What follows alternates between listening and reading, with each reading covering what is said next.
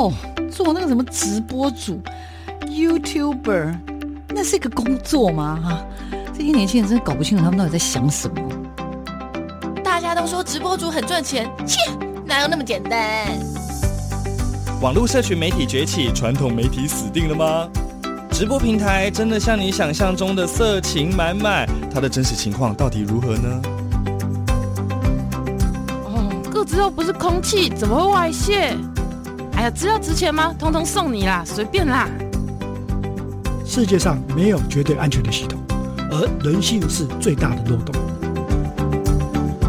时下你不可不知的科技应用与社群发展，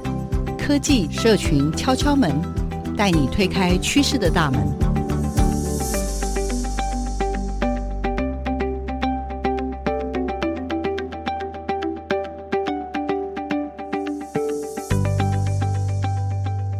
我们欢迎收听科技社群敲敲门，我们每个礼拜六的上午呢，在台北电台跟所有的听众朋友，以及在 Podcast 的节目上跟听众朋友碰面咯。在二零二三年的科技社群敲敲门呢，我们为听众朋友呢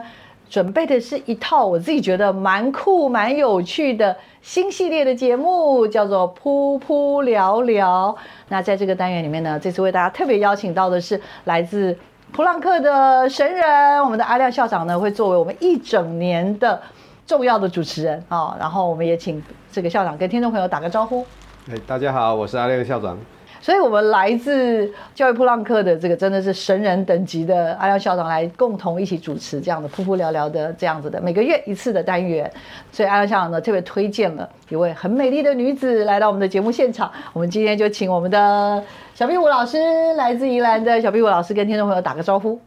Hello， 大家好，我是宜兰县竹林国小蔡梦云小壁虎老师。其实我自己是自从加入噗浪客之后跟小壁虎老师成为连友，那我常常在他的所有的相关的社群里面，我就听到了好多或者看到了好多他对于整个的教育政策上面的一些想法啊，然后观念啊，我觉得都是说一般大家会觉得好像很害怕，像像最近的整个教育政策上面有很大的一个改变。其实像小王老师，我最近有在江湖上游走，我问了非常多人，就是各种不同的族群，其实大部分百分之九十，如果问一百个人，大概九十九点五的人。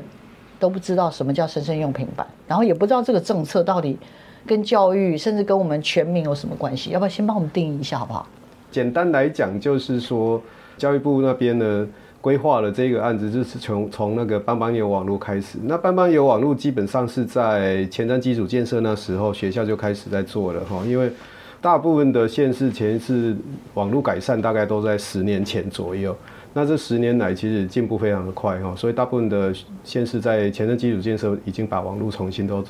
砍掉重练了，大部分都是这个样子。那网络速度够快了，那网络就好像马路一样啊，我们建了很很好的高速公路，上面就要有车啊，在网络上面有车，其实就是要载具上来。好，所以我觉得这个案子在推，我基本上觉得它是顺理成章的啦。就是当你把网络的频宽变大了以后，在教育场域能做什么？哦，不是只有大家嗯空闲的时候可以下单速度比较快，然后甚至来不及后悔而已哈、哦，应该是可以用在教育上面。所以生生用平板这个案子推出来了，然后其实日本的积聚号已经推了好几年了嘛。台湾现在就是大家一起做这件事情，我是觉得是好的，然后我觉得花费也不会太大了，然后四年编了两百亿，大家听起来可能觉得两百亿蛮大的哈，但是就教育来讲的话，政府我们还是要鼓励政府愿意把钱花在这个地方。那四年两百亿除了买硬体以外，当然了还有一些数位内容的采购啊，一些大数据的分析啊，那大概七成的经费都花在平板上面。那以今年来讲的话，大概是布了六十一万台的平板到各县市的学校去了，哎，今年，那其实它是一个四年计划，平板要先布下去嘛，然后再来就是要花一些钱去买数位内容，然后做一些大数据的分析。哦，那学校会拿到的平板大概就是偏远地区是一生一世一平板，就是一比一。那非偏的学校就是六比一，六个班会有一台充电车的平板进去。嗯，哦，这个大概就是所谓的生生用平板，因为它还没有到生生有平板。哦，这中间还有一段差距哦。嗯，我们也对政府做这件事情，然后基本上我们觉得是值得鼓励的，那应该要继续做，让达到生生有平板的境界。让每一个学生都有机会去接触到这种所谓的数位的载具，是对不对？好，那这个是我们等于一开头啦，先帮大家做个定义。实践家来了，小壁虎老师，请问就是你们现在是不是已经是生生用平板，还是生生有平板？还有就是孩子刚拿到的时候，是不是就像大家最担心的，孩子拿到之后哇就玩疯了，然后因为平常就玩线上游戏，已经玩到手游什么已经玩疯了，所以我想问的问题就是这么白痴，所以我就不好意思问，这么小白。问得很好啊，对啊。呃，目前呃我的学校是二十六班，那我所以我们是六比一。就是六个班用一车，那我们的目前就是每个年级都一车在各年级的停车场，呃，他们会自己去轮流使用这样。OK， 在各学年里面自己去轮流使用啦。那我们就没有去管制他们说，以前以前我们如果要用的时候就要先登记，然后登记好了，然后还要排那个看有没有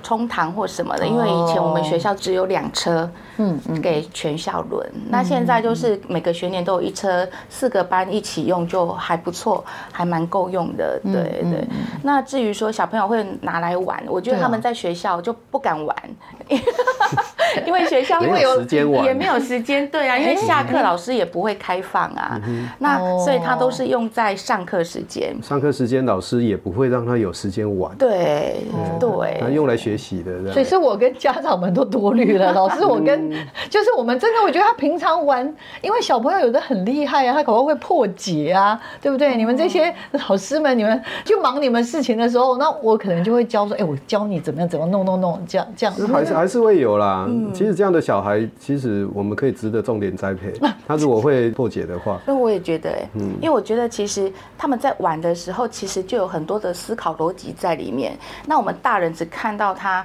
花时间在上面，最重要的是我们大人没有办法忍受，是我叫他叫不动。所以我就会生气，我会觉得你都在玩游戏。可是事实上他在玩游戏的时候，我后来发现，我有一次就是我我要让小朋友去设计题目，去 Word World 设计一个游戏的题目，那我就先开放他们去玩那个游戏，因为他们在我跟他们说，你们现在是学它的机制。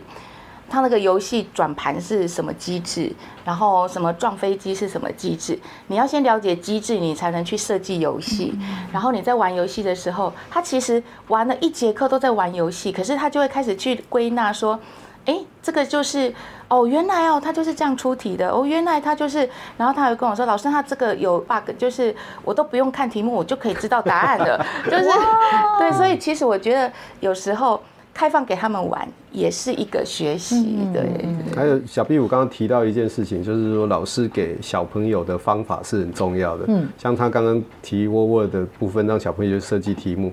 那小朋友会设计题目，基本上他有一些东西学习，他该学习的东西要先内化过，嗯，他才有办法去做布题的。是，这这是很重要的一个概念。刚刚小王老师提到了说家长担心的问题，其实我们这些载具哈，尤其像现在 iPad， 应该是这今年全国买最多的一个载具。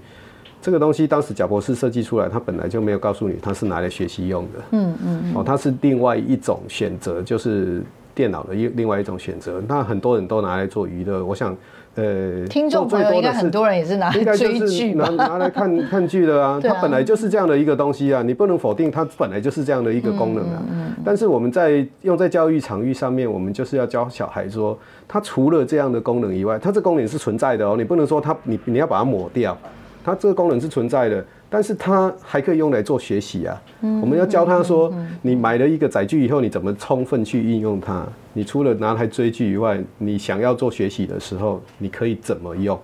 哦，这才是我们在教育场域里面该该教小孩的。那我们大人担心的是的一些事情，是我们可以教给孩子，孩子是可教的。嗯，好，那当你给他这些东西的时候，他将来他自己会去想这些东西嘛？像刚刚沃沃这个是非常好的一个例子啊。是。哦，那小朋友如果真的会破解，小朋友喜欢破解的话，哎、欸，我觉得这倒是这个小孩子将来说不定是某某人才，某某个人才，这样也不一定。感觉上我们这些所谓的家长啦，或者是。一一般的资讯小白的担心，因为我真的比较常听到是这种担心、嗯。我觉得家长的担心是应该的啦，嗯、因为担心家长担心的不止这些啦。嗯、你看他可能会觉得说，呃，我的小孩会不会这样子，因为视视力就变变差了、啊？对。嗯、对对。那其实以现以现在的整个环境来讲的话，小孩的视力变差绝对不是单一因素。对 对, 对，我感觉其实呃，小壁虎老师就是在这样子的一个一路实践的过程，因为其实小壁虎老师并不是资讯老师，不是不是、嗯，这是我最佩服佩服他的地方。那老师是在学生的学习的过程当中启动了他的观察，然后在这观察当中也会看到就是资讯跟教育之间的这样子的一个新的可能性。那刚刚其实我们在预防的时候有聊到说，其实那个各县市刚刚好像讲到说这个 iPad 啊，但是我听说我听说宜兰好像并不是用 iPad 这样子的系统，它反而是用另外一个系统。那究竟比如说这样子的不同的系统的选择大概是什么原因啦？还有就是还是回到老问题，就是说拿到这样子的一个平板，即使是比如四班用一台车子，到底它可以发挥什么样的用途，有有什么样的新的可能性，对照于过往传统的这种教学，我觉得这是二零二二年就是在开始启动这个生生用平板这样子的一个 project 的时候，还蛮多人，应该说很多老师会觉得很焦虑、很烦恼、很忧心，或者是很五味杂陈吧。好，即使是有这么多老师示范，可是老师说焦虑还是存在。对，而且我看到很多县市的什么县网中心什么，甚至他们最后还自己要开频道去推广、嗯、是，这中间有太多东西是我觉得需要被讨论、需要交流的。那其实我是比较好奇啦，就是到底比如说我们一般的现在的不管是听我们的听友们，或者是所有关心这件事情的人，未来如果到了教育现场，大概会看到的，除了像现在我手上拿这一台这种这种类似这种 pad 之外，据说据说整个宜兰好像用的不是这个。然后阿亮说还有第三种、第四种，嗯、不知道他们第五种。没有没有，要不要跟听众朋友也分享一下？好吧，目前比如说以宜兰来说，你们大概的现在用的生生用平板，大概使用的是什么样的一个一个软硬体啦，或者整个市场大概分配是如何？嗯，好，呃，其实我们宜兰县它呃使用的载具，我们全部都是使用 Chromebook。那 Chromebook 它呃会串接到我们的那个学生的账号。那学生的账号，因为我们都是用 Google 的账号，所以在以以我一个一般老师来说，其实我不太懂他的那个管理层面，但是以我一个老师来说，呃，这个车子来到学校，它已经都安装好了，然后我我学生只要开机登录学生账号，它就全部都可以使用了，嗯、我就不用去设定说什么，哎，那个网络要怎样啊，然后那个什么系统要怎么登录啊，还要帮学生设账号，要开通什么，这个对我来讲都太困难了，所以我我我觉得以一个老师来说，我觉得相当的方便。那因为宜兰县其实我们的十二班以下的小校真的非常的多，嗯嗯、那十二班以下就没有资讯组长，那在管理设备上就会出现困难。如果说让各校自己去采购的话，变成资讯组组长他就要负责所有的一切设备，嗯嗯嗯、那那个资讯组长真的会累死，真的压力很大。然后你一个一个账号登不进去就很麻烦了。那我们全部的账号，我我知道的是，呃，其实我们所有的账号只要不通这个小孩他的账号登不进去或什么的，我们都是网络教修。就是有个教修系统，然后教修系统那个网呃资网中心那边就会帮我们处理这样，嗯、所以等于所有的后台，呃，我们几乎不用做什么事情，嗯嗯、对，那对我们来讲很方便。那再来就是 Chromebook， 它是一个类似小笔电，它其实有键盘，嗯。那在操作上，我觉得跟小孩回家自己学习的环境会比较相似，因为我们大部分是用电脑嘛。如果我们在进行学习的时候是电脑，那家中应该也会有电脑。电脑跟笔电，嗯，那它在操作上衔接会比较好，就是它的 Google 账号，它在学校学了这一些，例如我们学了那个 Google 简报好了，他回家只要用他的快乐医学院那位学生的账号再登录那个，他就全部又可以用了，整个环境就不用再改变，嗯，对，我觉得很接近，就对，对学校使用的环境跟。在家里如果也是用 Chrome 这样子的一个，没有脱离它的使用习惯，情境是很接近的，对，所以它可以继续学习，它不会说，哎，我在学校学了一套，可是我来回来家里，我打开我的电脑，打开我的笔电是没办法用的，老师教说要这样这样，可是我回来就不能用，对，所以我觉得这个以老师的身份来看，它是非常方便，然后又有一致性。这里面比较关键的因素是因为他们的县的教网中心的同仁都非常的努力啊。因为呃这么大的一批载具下来，管理上就是一个很不方便的地方，因为动辄一万台以上。你像南投这么小的县市，我们都还有一万多台的 iPad， 那要管理这么多的载具的话，是需要人力的。当然中央那边有拨人力经费给我们，但是呃，毕竟呃要管理这样这么多的载具，还是需要时间去学习。然后像刚刚小壁虎讲说，他们可以很很顺的用，是后面有一群人在 work， 嗯，哦，那那那一群人其实他身身上背的压力其实还蛮大的，所以很多事情都是环环相扣的哈。那像我在南投县，我们也很希望说，我们那个地端的老师，第一端前线上面的老师，他用的是很顺畅的，所以我们都可以提供到刚刚讲的维修的服务啊，账号不通啊，网络不通啊，我们甚至都可以到现场去帮忙。嗯，哦，所以其实，啊，你们家用 iPad 也可以跟 Chromebook 有类似的概念吗？它 是, 它是一个 完, 完全不一样的东西。哦，是吗？对对对，但它能像刚刚小壁虎老师说的，就是。如果在学校学 iPad 的话，嗯，回家没有 iPad， 嗯嗯，那那我的假如有 iPad 最好，万一没有的话，就进去的时候是使用上会没有办法那么一致性的。嗯，网络这个就是两块完全不一样的东西，这很难相提并论。好，没关系。那就像小壁虎讲的，他在不管在家家里有电脑，然后回家，然后他在学校，他他有 Chromebook， 他的使用环境会比较相同。那毕竟 Apple 它是另外一个。比较不一样的系统，系统它的作业系统，嗯嗯嗯，所以当然有 iPad 是最好的，哦，所以现在教育部它其实也有一个计划叫 T H S D， 就是让学生带载具回家，好，哦，所以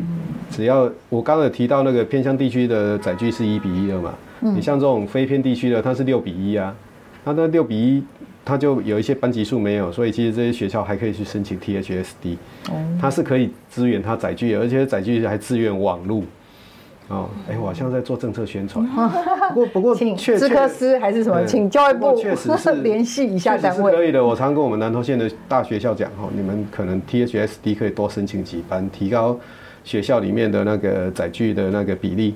哦，这是可以，这是可以做到的。像小小壁虎，小壁虎他们学校应该也可以有这个，嗯，不过这个要老师跟家长都同意啊，嗯，对，因为要带载具回家，带载具回家就回到我们刚刚那个家长的那个问题。哦，嗯，哦，那所以刚刚讲的就是两种嘛，一个是 Pad，嗯，i 系列的，另外一个就是 Chromebook，嗯，据说还有第三跟第四嘛，对不对？虽然可能市场占有率没有那么的，还有一个市场占有率也蛮大的微软啊。嗯，他们也有小笔电，哦，OK OK， 所以有，嗯，还有平板系列了，还有 Enjoy 系统了。不过在这一次里面，可能大家选择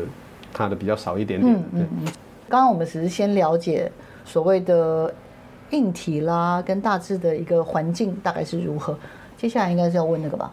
呃，其实今年开始，我就一直陆续看他的发文，他就都有在学那个，从以前过去疫情期间。哦，那个线上教学一直到延伸过来，慢慢变成生生用平板的时候，它都一直在进化当中。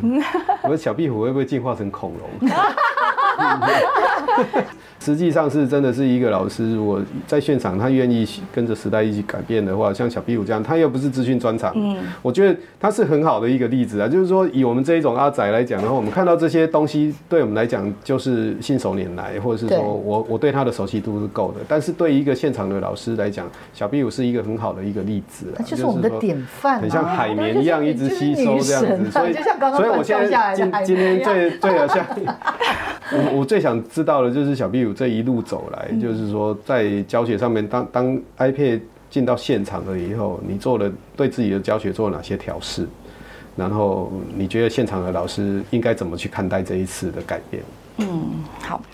嗯，其实我在那个线上课开始以前，我是完全没有接触到这一些的，因为像 Chromebook 我我没有上资讯课啊，我也没有在用啊，所以我就都没有在用这一些，然后。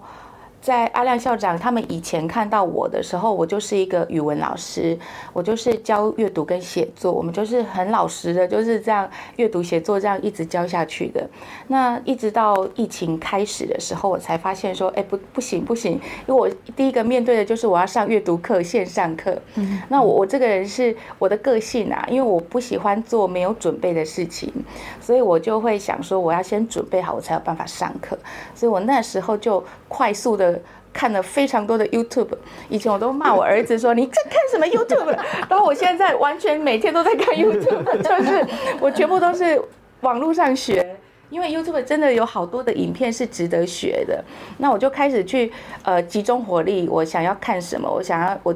然后有一个想法是，我一直会想说，我想要实现什么事情，就是像我想要呃线上课的时候，我想要小孩子不要只有听我讲，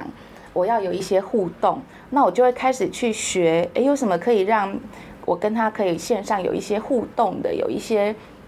例如说我给他什么东西他可以做完可以立刻给我看，类似这样的，然后我就开始去学。然后我最开始接触平板是学习吧、嗯、就是一开始就是Flyer的时代吧，对对，就是Flyer。可是那时候那个学习吧的子龙、嗯、他那时候就是问我说嗯，孟云老师，我有一批那个Flyer 就是很慢很慢的平板，然后呢那时候他就说我有一批这个，你要不要用看看。他很慢是因为他旧了，对，对，但是很慢很好，因为小孩就就没有办法去做其他的，对，因为他连 YouTube 开起来都很慢，所以他就没有办法做，他就很专心的做老师给他的学习吧，这样，对。嗯、那那那时候来的时候，我还记得他带着那一批平板来，他问我说：“那你们教室的网路 OK 吗？”我就说：“我要怎么知道我的网路 O 不 OK？” 你可以告诉我我要去看哪里嘛？然后他就说，嗯，那我去现场好了。那那时候已经前瞻计划，其实已经做好网路，只是我不知道。那来了以后，他就一步一步教我。他说，首先你要平板要怎么滑开，我我那时候根本连平板都没有。然后要怎么设定，让小孩可以怎么样怎么样怎么样。好，那那时候对我来说真的太困难了。嗯，我大概只玩了一两次，嗯，我就没玩了，因为真的太困难了，我无法理解他的那个逻辑。然后小孩说：“老师，那个要怎么怎么弄？”我说说。我不知道，你把它重开。从从小米五这边就可以看到，说为什么基层老师对这件事情是焦虑的，因为他自己本身如果没有使用经验的话，老师通常不太愿意把它带入他的教学里面。就是很多老师都跟小米五一样，不愿意做他没有准备的事情。没错，我都很怕做错。对。我很怕那个他，我会不会烧起来，或者是就坏掉或什么爆炸，甚至爆炸，甚至爆炸。我在上课的时候，常常跟老师讲一件事情，就是说，呃，你发一台平板给小孩子，他什么按钮都敢按。我发一台平板给老师，他什么按钮他都不敢按，那这是两个非常大的一个差距，就是大人的好奇心完全不见了，对，真的。所以各位老师，你如果要学平板的话，你的好奇心还是要有。我其实很佩服小屁股老师，是他除了真的后来这有什么，你都叫他什么资讯苦手是吗？是啊，是啊，把他当资资讯苦手代表，他现在已经不是了，但是他现在已经一飞冲天，慢慢慢的、慢慢的在进化中，恐龙的状态了。好，所以我我其实比较好奇的是说，后来其实他真的是后来真的就越来越厉害，从刚刚那个科，其实他自己设定目标，从他刚刚的谈话里面就听到，就是说，哎，他想要学一个功能，他就拼命去找那个功能的 YouTuber 看，嗯嗯，那这这是。我们也可以跟小孩子这样讲，就是你想要学一个东西，你在网络上面你有 iPad， 你有平板，你其实是很容易学到，你不不见得要有老师、嗯哦、网络上面的学习的东西是真的是非常非常多，而且没有时空的限制。嗯、小屁股老师这几年做了很多很厉害的事情，跟大家报告一下。二零二二年的畅销新书《阅读起步走》，然后是把老师在过去几年呢、啊，在阅读素养的这个部分的推动，把它集结成书，真的卖得超好的。谢谢大家，谢谢大家支持，谢谢大家支持，谢谢大家。我我们我们可以再推一轮，二零二三年再推一轮加。第几版的、啊？哎，第三版。嗯，很棒，很棒，真的，现在不不简单。不是，应该不是第三版，第三刷，三刷，三刷哦。三刷、欸，我问错问题了。对，现在现在只要可以超过一刷，都是畅销作家了。你很坏哈、啊，小达。你你知道的小屁股老师他神在哪里？嗯、部落格可以写那么多年，我都觉得非常神奇。呃，我有一个小壁虎老师的部落格，然后这个部落格我从二零零六年开始写，然后一开始我只是写一些，例如说班级经营啊，然后还有我教学上的记录，真的是记录，就是我一开始最疯狂的时候，我会把那一节课小朋友说什么，我说什么，小朋友说什么，这全部都把它记录下来。那其实我在记录的时候，我在我就我觉得我在就在做一个教学的反省啊，就是我在记录的时候，我就会知道，我就会想说啊，那我这里可能下次要改一下，或者我哪里要再改一下，这样。那因为我们呃当导师的时候代班都是两年会回来一次，所以我两年后再把这个教学记录再打开，我可能就会哦，原来我那时候做过这样的事情，那我今年想要怎么做，我会再修正，所以我用这样的方式在记录我的教学，然后不知不觉就是我只要上什么课我就记录什么课，所以现在已经有点杂，它不是只有班级经营，不是只有语文教学，像我现在是图书馆老师，我写的就是图书馆的阅读的推动的一些记录，那我有上自然课，我就会写一些自然课的教学记录，类似这样的。超厉害，超有耐心的。好，我们刚刚其实休息之前聊了一下，就是到底拿到这些平板，当时还是很害怕，嗯，没错。可是后来怎么，对不对？应该是要问老师怎么样克服那个跟我一样害怕它爆炸的、嗯、的那个困难。是，呃，其实那时候我我用了几次，我就非常的害怕。然后后来我发现小孩比我厉害，就是我会说，哎呀，这这怎么滑不动，滑不动？小孩就会说，老师你就是怎样怎样怎样。然后我就发现他们是天生的，就是他们不害怕。就像呃，我后来就有开放他们说。我就想了一件事情，我就回头去想想看，哎，我刚拿到这种滑动式的手机的时候，我做了什么事情？我不就也是一直在那边乱按乱按吗？然后按到卡住了，我就把它关机，重开机，就这样而已嘛，对吧？所以我就想说啊，那我也应该把时间开放给小孩。所以我那时候，我我那时候做了一件事情，就是我那几天，我每天都有一个早自习或午休时间，我就是让小孩。开放他们去玩那个 Flyer 那块平板，然后他们就会很好奇去探索，例如说可以拍照哎、欸，我说当然有啊，平板不能拍照，不然就，然后他们就说那你镜头可以转吗？就是他们就会开始去试，然后会互相分享说你看你看可以换那个。桌面, 桌面可以换桌布，然后可以怎样，然后他们就开始去探索，然后会后来会说老师这个 app 不能用，连不出去，或者是说什么哎，老师那网络为什么会中断，为什么，他们就会开始去讲这些事情。我我觉得他们可以帮我解决我的问题，所以我就开始去呃使用学习吧。那使用学习吧第一个功能就是拍照、上传作业，然后问题又来了，那拍照以后存到哪里去？嗯。然后小朋友都说老师存到哪里去，我说我不知道然后他们就开始去找，说谁先找到答案就告诉我们，这样跟大家分享。他们就开始去找，然后哦原来哦有一个什么档案夹，有个资料夹，类似这样。所以慢慢的就开始这样，我们我就跟学生一起一起去探索这个世界。那玩了一阵子以后，呃我觉得就是要不断的去玩啊，不断的去玩才不会害怕。嗯，很多事情就是我们想太多，嗯、然后后来其实太难，对，太难，会觉得太难，嗯、太多太难。子荣就跟我说一句话，我觉得我我一直记得这一句话，他就跟他跟我说，你只要呃坏掉都没有关系，坏掉就是尸体要有。就好了有用比较重要，对，他说玩到坏掉都没有关系，只要尸体保存就可以，这样、嗯、我就想哦那就没有关系啦、啊嗯、所以我就开始展开这个，不过那时候还没有很认真啊，嗯嗯、因为我觉得没有没有一个 push 的力量。对，其实小朋友刚刚提到第二件事情，他刚提到第一件事情就是以 YouTube 为师，就是在网网络上面学习，第二件事情是以学生为师。各位老师，你拿到平板了以后，其实问你的孩子就好了，你的孩子都比你厉害，真的。哎，不会的就问他们啊，他会很高兴的教你。然后就是师生一起学习，我觉得这没有什么丢脸的啦。哦、嗯，然后其实真正 push 我的力量是那个疫情开始线上课，嗯、那我才发现完蛋了，我连 Meet 是是什么我都不知道哎、欸。因为那时候大家都在测试什么 Meet 啊，然后我都觉得那不关我的事，因为那时候我已经当科任老师了，嗯、我就想说那应该是导师的事吧，因为测试都不关我的事，他们测好就好了，我只要会上进去上课不就好了吗？没想到没有那么简单，好恐怖哦！居然用恐怖来形容，真的，你因为你一个线上课 Meet 那个就，我觉得就已经搞到我已经快疯掉，因为什么声音。为什么会传不出去？嗯，然后我要用电子书，为什么小孩看不到？嗯，那为什么小孩我已经我自己的萤幕已经放整个大全萤幕了，为什么小孩一直说看不到？嗯、这个都要线上去解决，我觉得太恐怖了。嗯嗯、然后我就开始真的又是看 YouTube 去研究，然后我会追踪很多的，就是很多的神人的那个，嗯、没错，又是普朗克，对，然后那时候我知道叶秉成老师，他就有一个什么台湾线上同步教学社群，那时候他就放了他们无界塾的老师的上课影片，然后我就一步一步去看，我就发现哦，原来是这样，原来是这样。那我觉得最重要要学会一件事情，就是你要去懂它的逻辑。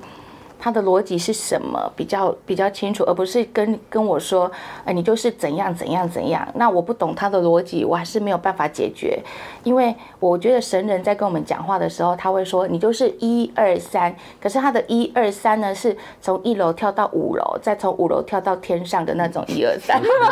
他是在讲他是在讲神话。对，但是我从一楼要到五楼，我还要爬四层楼，我爬不到，我就中间太多东西了，所以我。就开始去把它研究出，我看 YouTube 是我要研究出它的逻辑，嗯嗯，我要怎么从一二三四爬上去。对，那后来我发现这个对我的呃这些学习的思考是模式是很有用处的，因为我会发现学生其实也跟我一样，因为我们在讲一个东西的时候，你跟他说的啊，你就是这样做，可是他会不懂为什么要这样做。嗯、所以后来我在上课的时候，我都跟学生说，他们最常问的就是老师，这现在跳出这个，我要按确定还是要按取消？我就跟他说，你要先去读内容，读完了以后你才能做决定。那至于你要按确认或取消，我没有办法告诉你，因为你会不断的遇到很多的跳出来的框框。嗯、对，那你必须要去了解他要。他的逻辑，他是要叫你做什么事情，嗯、所以你我没有办法帮你回答，你要按确定或取消，你要自己决定。所以让他们，嗯、我就跟他们这样说，嗯、因为我也是要从这里走过来的，嗯、所以我从我的经验，我觉得这样很好，因为我是一个呃生手苦手，嗯，然后我非常了解学生，嗯、也会遇到什么样的状况，所以我我觉得这样一路上走过来，对我的帮助是很大的。那我现在带到教学里面，我觉得我我就有能力去去感受到那个学生他的紧张，他其实拿到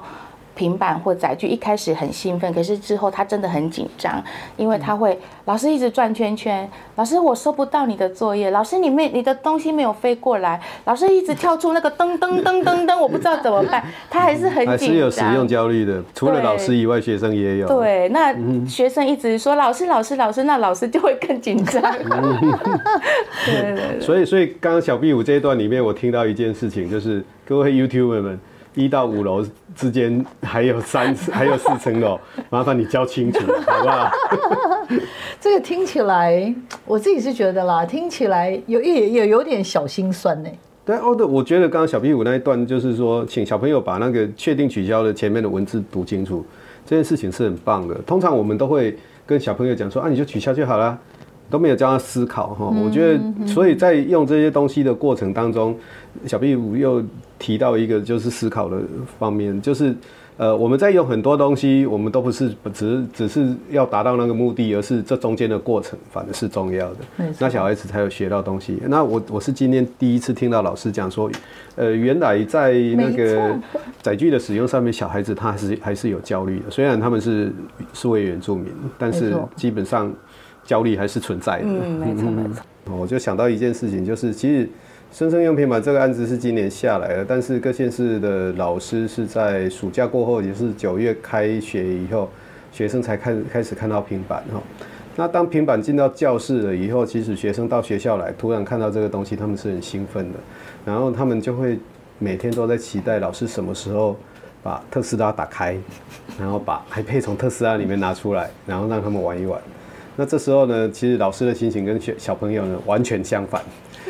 老师们都在想，我什么今天用什么理由告诉我的小孩孩子们，嗯，今天不能用 iPad， 、啊、是网络不通呢，还是其他的理由？然后，所以其实这这个是老师说给我听的哈。那基本上我。所以，所以这不是你瞎掰的、哦，这不是我瞎掰的哦，这是真的有老师这样讲哦。我听到吓坏了，怎么？所以，所以其实这听起来有一些好笑，但是有点淡淡的哀伤哈、哦嗯嗯。各位要知道，那一车 iPad 如果以三十台来计的话，含充电车应该是接近四十万。不便宜的、嗯哦嗯、那这是一个学习的载具，我们很高兴说政府愿意花这样的钱让这个学习载具进到教室。那如果是像刚刚我说的这样，那就有一点点淡淡的哀伤了、嗯嗯哦、不管是小朋友或是老师都有淡淡的哀伤。刚刚小 B 也提到、哦、除了老师有使用的焦虑，小朋友也有，但是呢呃，东西总是买了，那我们就要物尽其用，不要让它变成巨大设备，而是巨大的设设备。在使用这些资讯载具的时候，有遇到的问题或是有成就感的事情也可以提、啊、嗯, 嗯，好好好、呃、其实我在我在用的时候呢，我一开始用的时候我是这么想的，我就是想哎，我得我明天要上一节课，然后那一节课可能是啊，假设是国语课好了，那我我要上国语课，那我就会我我们在备课的时候大概都会有个流程嘛，我可能先先怎么样再怎么样，那我就会想说，那我把其中一个部分把它抽掉，例如我等一下可能要考听写好了，那我把考听写用载具可不可以实现什么愿望，我就会去想这个，哎，我可不可以用什么把某一个部分抽掉，然后换载具补进来，那这个载具补进来它可以实现我纸本没有办法做到的立即效果。像考听写好了，考听写我可能是、呃、考完我要收回来改，改完以后学生要订正，那订正完他又订正错，我就一直这样来回来，我花很多的时间。可是我今天如果发下去载具，我可能我想象他可以用笔在什么地方写写好，立刻就传到我这边来，那我可以给全班一起看，你们看看，帮老师改看看谁错了，我都不用改了，有没有？然后就是这小朋友都帮我找出来了，然后我们还可以我我还可以立刻说，那你这个为什么错？你写了同音字吗？你写了什么字吗？应该说他的学习立刻就掌握，我不要再进到补救教学，或者是我还要利用课后或下课的时间来跟他这边来回订正，那他是一个有效的学习。对，所以我一开始只有这样一个愿望，所以我就只开始做这样一件事，他可能只有课堂上的十分钟而已。对，然后慢慢的我想说，那我改考卷也来叫电脑改好了，所以我就开始去学怎么样让电脑来改我的考卷，自己改考卷。对，像学习吧他就是直接我就叫子、嗯、子荣来教我怎么让电脑改考卷、嗯、好，然后再来我慢慢觉得哎，这样我省时很省力很多、嗯、所以我想说那我上课可不可以融入什么，我就会开始去想象，例如我之前在想象说我想要像人家那样拿着平板，然后就在这边上课，然后小朋友都看荧幕，我在这边写、嗯、很优雅的，对对对，走这样子。然后我就开始许愿，就其实 F B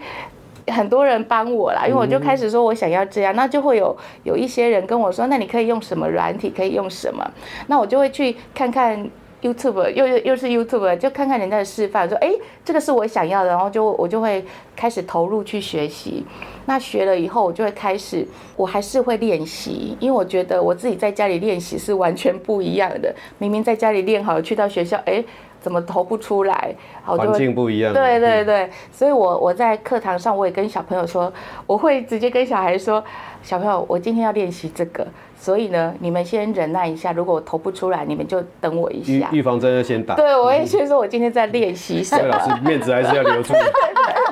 对，然后这样慢慢的我，我一开始可能一节课十分钟，然后后来我会要求我自己，我可能是一个单元我要融入两节课。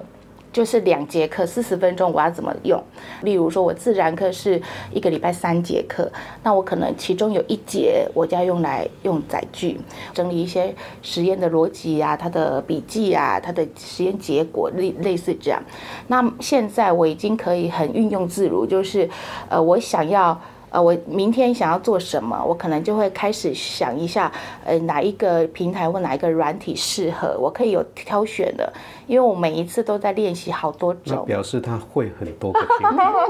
这是厉害的地方。但是我觉得每一个平台或每一个软体都有优缺点，嗯、那要选择适合我这堂课想要呈现的部分，这样。嗯嗯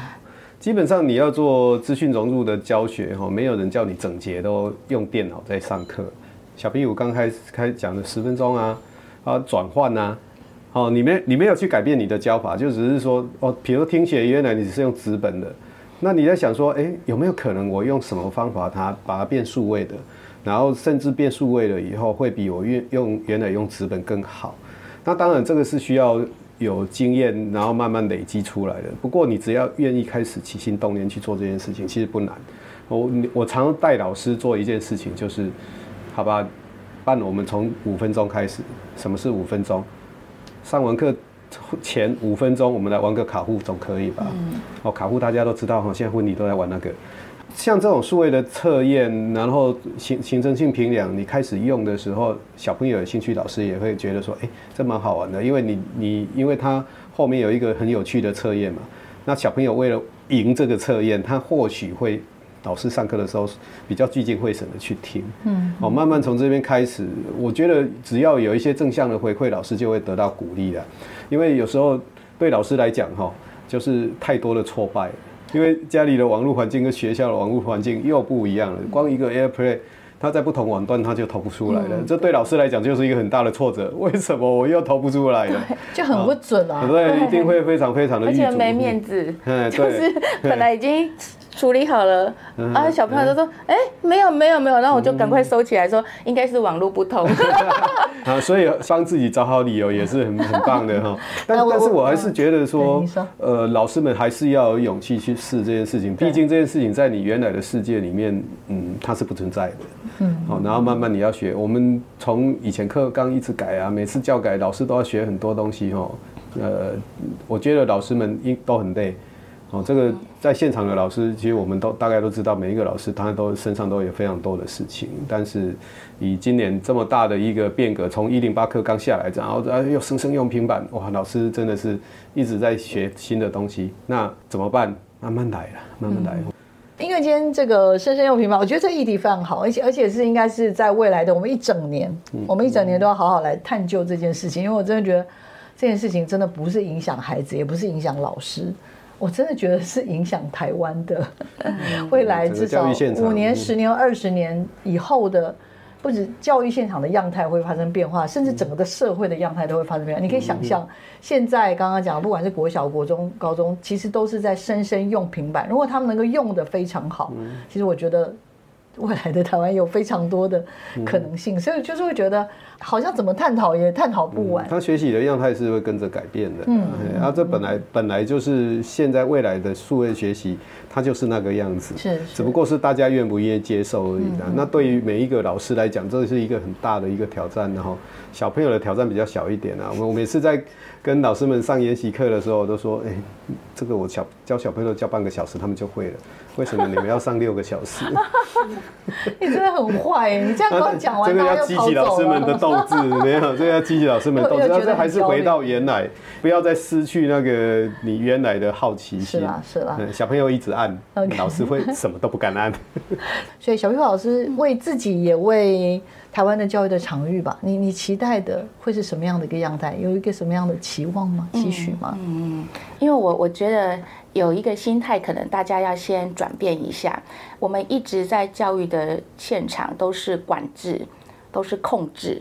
我们在控制小朋友不要讲话，我们在控制小朋友，哎，你上课要做好之类的，都是在用控制的状态。可是当我把平板发下去的时候，我发现我没有办法控制的时候，老师就会就会紧张。我没有办法控制他在开分页什么的。但是我我我我要回头来讲，其实在管理的面向来看，我们不是控制，我们是给他方法。教他什么时间该做什么样的事情，所以我一直在跟小朋友说，我现在上课，所以你就是要在这边，你要开其他的分页，我也也无所谓，但是你要有本事让我在发呃什么任务的时候，你要有本事立刻回到我这里。嗯、对, 对, 对，所以我我觉得这是用一个管理的层面来看，而不是用控制的角度来看。嗯、那我觉得老师可能呃我们习惯在班上就是要控制所有的一切。那我觉得可能这个心态要转变一下，比较容易进入这个场域。然后再来就是，呃，我希望获得更多的伙伴一起加入。嗯、现在我我在邀请伙伴的时候，他们都会害怕，害怕说，哦，这个很麻烦，我现在进度都上不完了，我怎么可能有时间？嗯、我没有时间啊，我而且小孩还不会用电脑什么之类的。嗯、但是我觉得，呃，我有一个期许啦，我我觉得我要希望有更多的伙伴愿意加入。一起来试试看的行列，都不要害怕。我我都跟我同事说，你只要有遇到困难就呼叫我，我就会过去。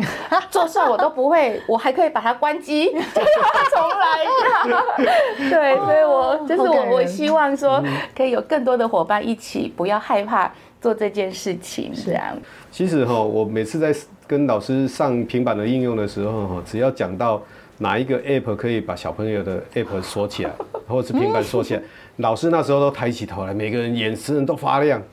然后我就告诉他们，其实这不是最好的方法。其实班级管理，你原来的班级管理才是你的管理。好、哦，那你如果永远要去管小孩子，他在他的电脑或者是在他的平板上面开什么，这不是最根本的解决方法。上课的时间你只要让他够忙，他根本没有时间去做其他的事情。还有一个就是刚刚小屁股讲的，